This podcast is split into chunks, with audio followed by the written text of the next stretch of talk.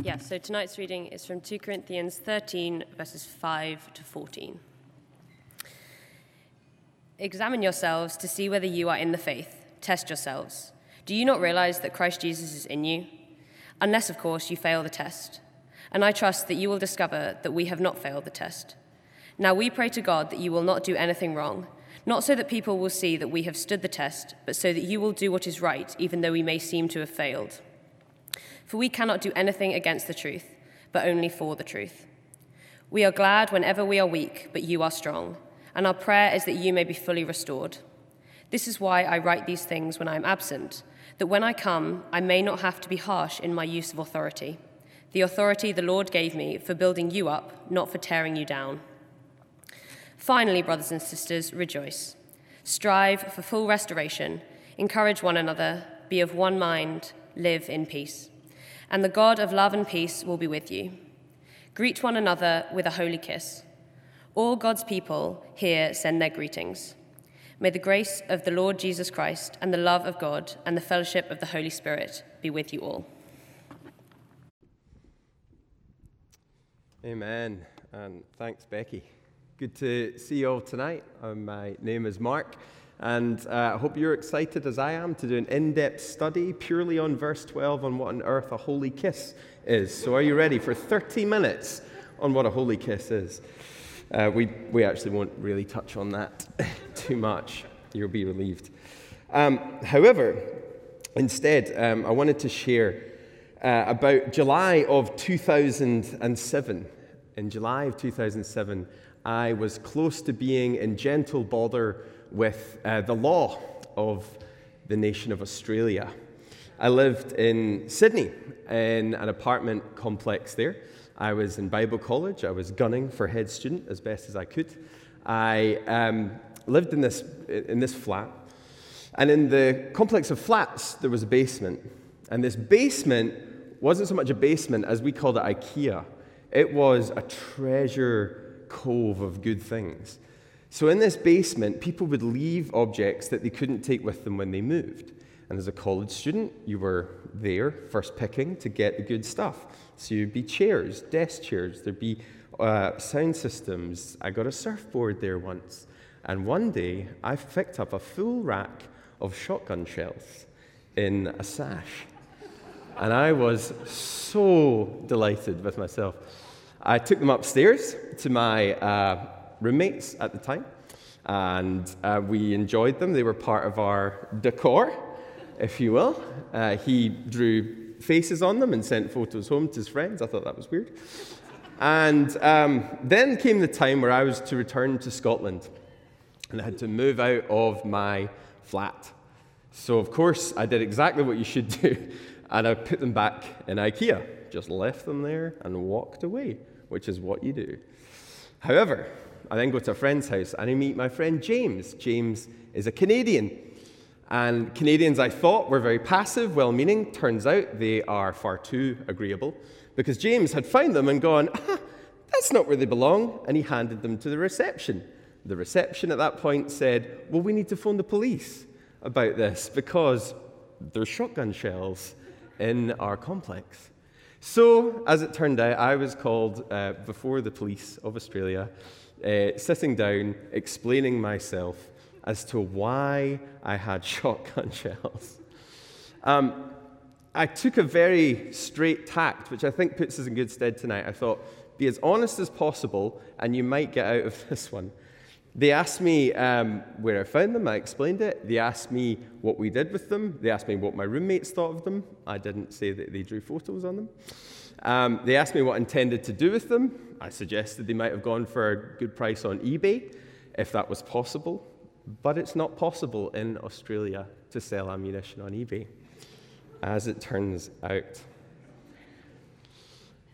I left, I come back uh, for a little bit more questioning, conversation, sorry, and they said this. They said, son, what we could do right now is we could charge you for possession of live ammunition because every piece of ammunition in Australia needs to be registered to a weapon.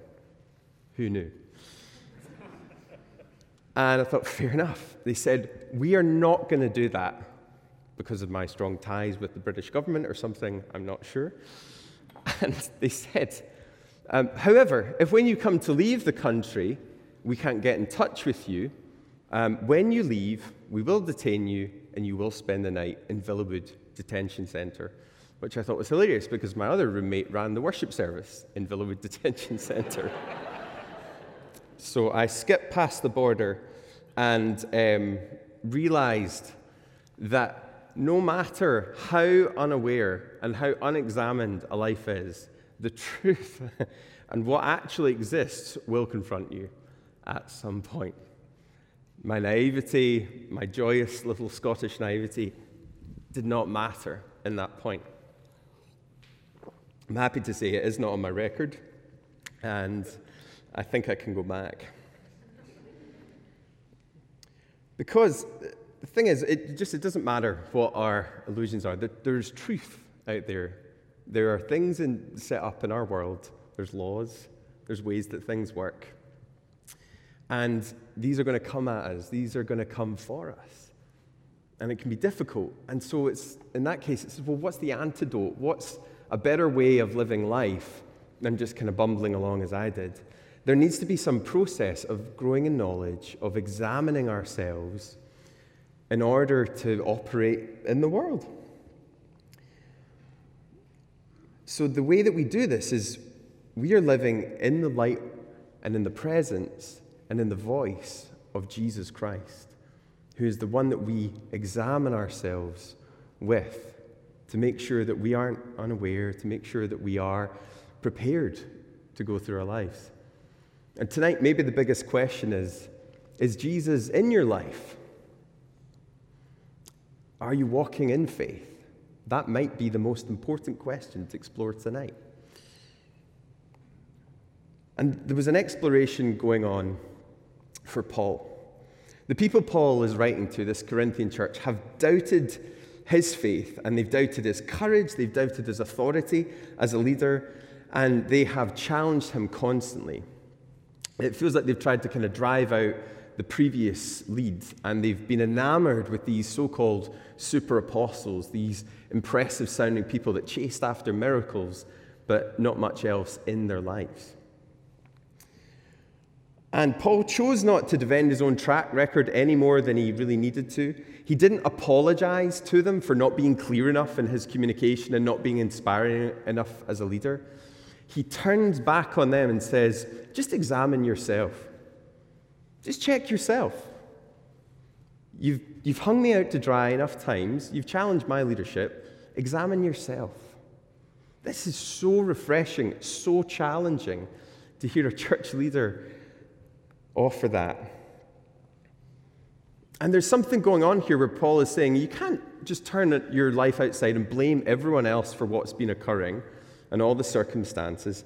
Look in yourself. Is Jesus within you? Are you walking in his ways? Like, I couldn't blame the police for not informing me of the law. I couldn't blame my friend for handing in the stuff. I can't blame anyone. Instead, we get the opportunity to consider the only person really left in the equation in all the circumstances in our lives, which is us. This is the sentiment Paul is going after here. So, in our time, we're going to look a bit at this process of self examination, what it can create in our lives, and what new possibilities it gives us. And then we'll spend some time before communion, which I think is one of the most beautiful examples of self examination that we have in any faith, let alone in Christendom, to come to the table and to examine our hearts with the Lord. So, the community here is doing this very popular thing of calling out others for what they appear to be lacking. With these super apostles, they're virtue signaling their miracles, they're adoring them. These pastors who sort of show up in Kanye sneakers and they sort of despise the guy who planted the church. It's almost like the younger leaders are coming up, and everyone's like, the guy who sort of grew this thing is no longer in fashion. What a, what a strange church that would be. but you can see that, and we see that all the time at the minute. And rather than observing their own behavior, they start to project out the way. They blame the leadership, they blame the one that started it, and they complain, they criticize someone else. And this is a pretty useless way to be that Paul is unpacking with them. He says, Examine yourself. Is Jesus with you? Are you walking with Jesus? That's the place to start. This was the context Paul was in. In that time, there was other thinkers who were starting to encourage this kind of thinking. There was Seneca, a Stoic of the time, who said, We suffer more in our imagination than we do in reality. That was followed later by Epictetus, who said, It's not things that upset us, it's our judgment about things. So there was a philosophical context there to challenge people's thinking, to encourage them to look more closely at their personal ethic, at their lives. And one way that we can understand this is through trying to understand what do we have influence over. If we're going to examine ourselves and we're going to look within, it's to then say, well, what do we have an affect on and what is outside of our control? I'm just going to ask Paul to help me with a little flip chart. The great hat, Paul. I'm liking it. I'm envious of Paul's hat.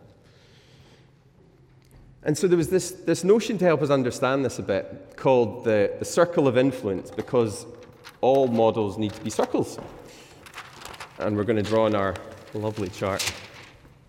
But basically, this was a, a model, idea come up by Stephen Covey, who was a leadership thinker in the 90s. The 90s were a time where things were a bit simpler in our memories, but actually, I don't think they were as good as we all were rating them to be. And he had this notion of the circle of influence. He basically said, look, there's things going on that you do have control or influence over. There's things that are within your power to affect. And then there's this whole other world where you just don't have control. And these, these are the things of our concern that we don't really have influence over. So, for example, I have influence over my what I wear. That I think I can choose. I have some influence over what I eat. Um, I have some influence over um, my thoughts. And these are some of the things that we do examine. However, I, my desire would be do I have influence over Vladimir Putin's strategy against Ukraine? I don't. That worries me, this thing that is happening. Do I have influence over um, the drought in South Sudan? I personally don't feel I control the weather. And so there are these things in our lives that can be utterly overwhelming that we have influence over. And what we need to do is try and work out the line of where we actually have an influence in, in the world. So, what I'm going to ask us to do for a couple of minutes is just to chat about some of the things that occur for you, just with twos or threes around you. There's just two questions. What concern is outside of your influence? What things going on in the world would you happily say, I have zero influence over? And um, second question, what is within your influence? What are some things that we have direct control over? And just for a couple of minutes, get you to chat about that, and then we'll, we'll throw it back and we'll get a bit of this going. So, a couple of minutes, off you go.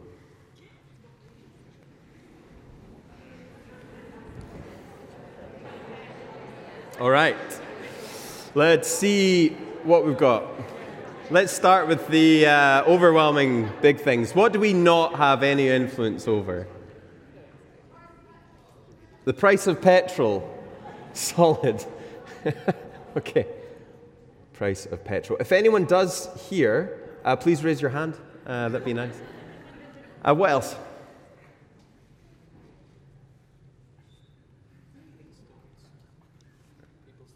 Thoughts, other people's thoughts.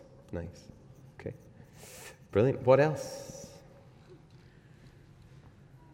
They're obviously quite juicy and on the edge of being appropriate for church, so please do just shout. Wow, whether the university pays the lecturers. wow.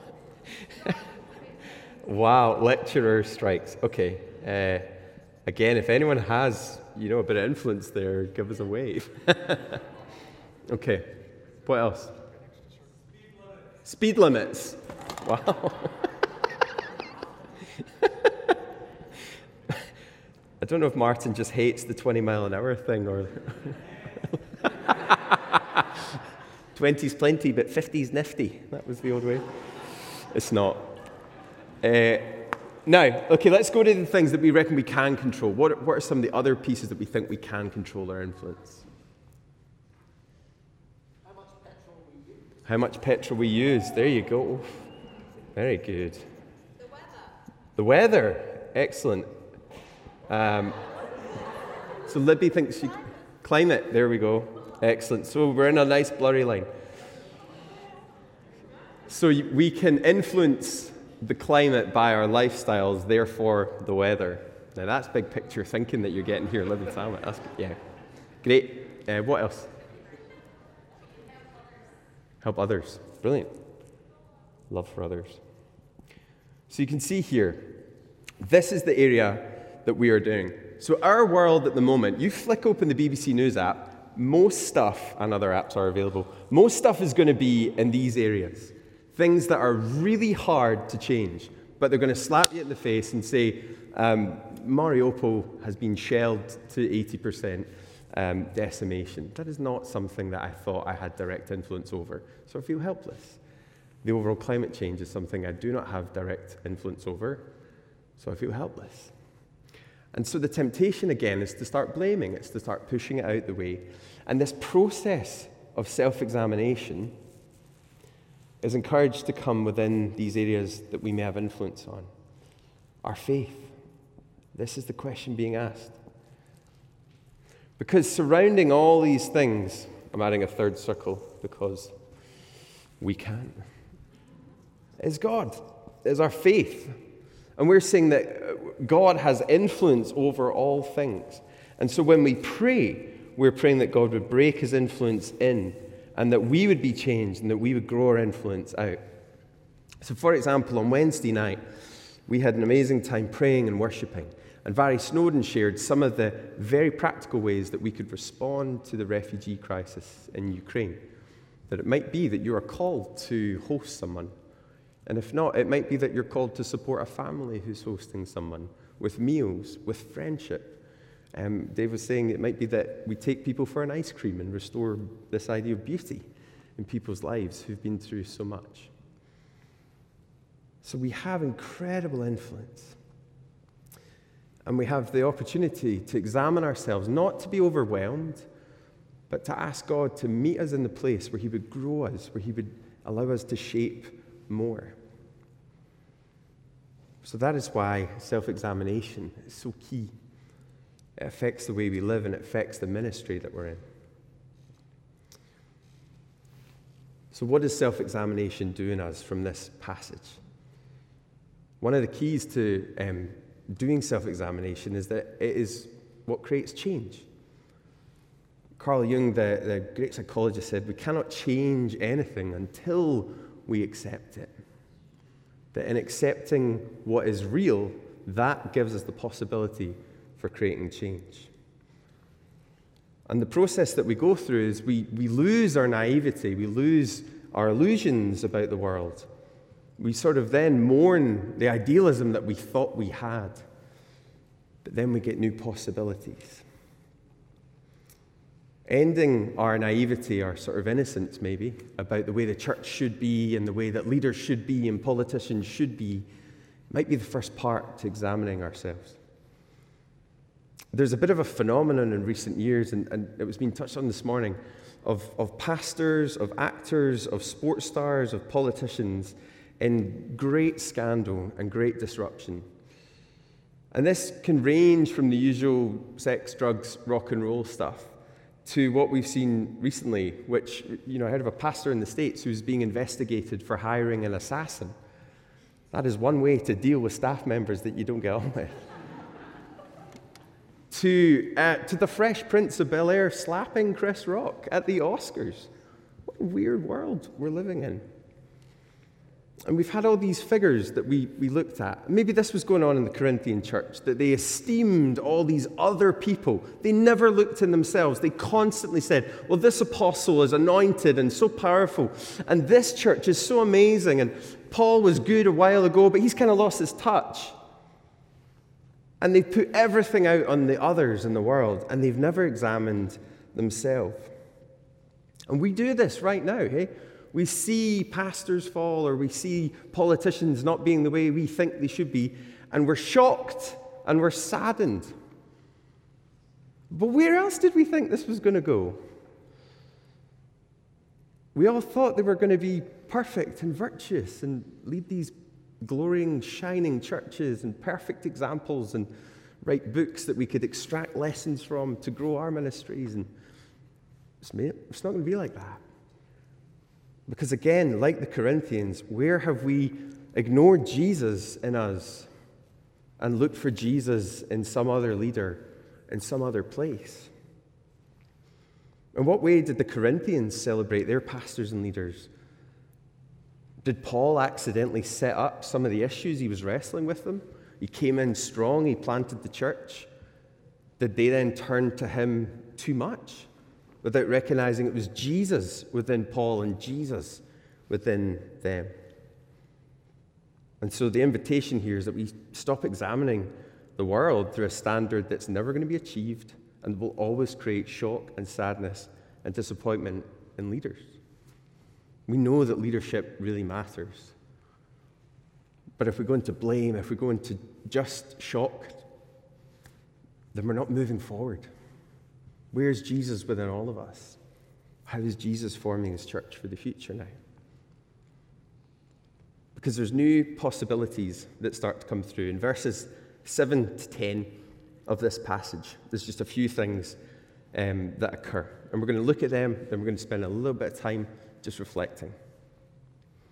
In verse 7, it says, you know, what occurs if we are in the faith? When Jesus lives in us, we observe fruit. He says, Now we pray to God that you will not do anything wrong, not so that people will see that we stood the test, but that you will do what's right, even though we may seem to have failed. We can't do anything against the truth, but only for the truth. We're glad whenever we're weak, but you're strong, and our prayer is that you may be fully restored. There's an observation here that when people are plugged into Jesus, when they recognize and examine themselves and Jesus is there, then they bear fruit. They see restoration, they see strength even though others fail. And the lovely thing about fruit is, you know, you have plants in your house, you have succulents in the bathroom that are growing well. We all do that, right? is that when a plant is placed in the right soil, with the right amount of light and the right amount of water, growth is inevitable. It just happens. That when things are placed in the right conditions, and maybe for some of us tonight, we need to trust that when Jesus is within us, that transformation will occur, that strength will come, even though we may have failed, that restoration is possible. And the focus might actually be where do I just need to understand that Jesus is working in my life? We often think, how do we drum up the effort to share our faith or to live our faith or to, to do this process of deep examination? But I wonder if it's a bit more like Batman. And I, I went to see the new Batman movie recently, and um, it was not hard to tell people that I went to see Batman. I was excited, I deeply enjoyed it. It's an easy conversation at work the next day.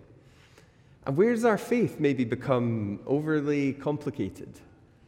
Where's our faith actually just a bit more like, hey, I saw Batman the other day. It's great. If I go on my YouTube, there's some Batman clips that will come up now because they know that that's where I'm searching out. Have we made our faith too challenging to share? Do we need to go on a course to learn how to share our faith? It can help.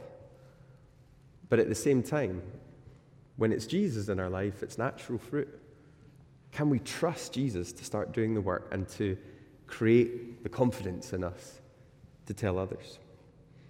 We might be asking, How do I share my story? Hey, it's your story. Just tell it and see. Jesus is working. We live in a culture where we might be nervous about sharing faith, but we're now in a culture where beliefs, race, gender, has been esteemed very highly. And I might mean that in our specific context here. This isn't global. But faith is part of that now. And so we have a protected faith. We have a right in this country to be a Christian. That is a privilege. And as we've heard earlier, that is not normal. Where do we enjoy that? Where do we recognize that Jesus is working in us? When Jesus is within us, we live in truth. We have strength even though we see weakness. And we have strength under power. There's no need for harsh displays of power. Real power and love is knowing that the other person sees us, understands our vulnerabilities, but we choose to let people in anyway. We're praying that God would restore a sense of power and authority in our lives. We're praying that God would bring His church to use power in a way which can be a blessing to others. We've seen so many abuses of power. But we're asking Jesus in. So we're going to take just a couple of moments in response. I'll invite Lucy and, and a couple of team to help us do that. And we're just going to take three questions to do a little bit of self examination before we come to the table. Um, and we'll just put those, those three questions up. Zach, thanks. So, firstly, just for a moment, examine who, who are you grateful for? The process of examination isn't all about burrowing into ourselves, it's about thinking of others. Who are you grateful? What have you learned in the last day? What's God shown you about who He is, about who you are? And thirdly, what's an emerging challenge coming up where God could be moving? So we're going to have these three questions on the screen, and just for a couple of minutes, Lucy and the, and the guys will play. And then we're going to uh, take communion together. So let's just continue to respond to what God's saying to us and do a bit of self examination.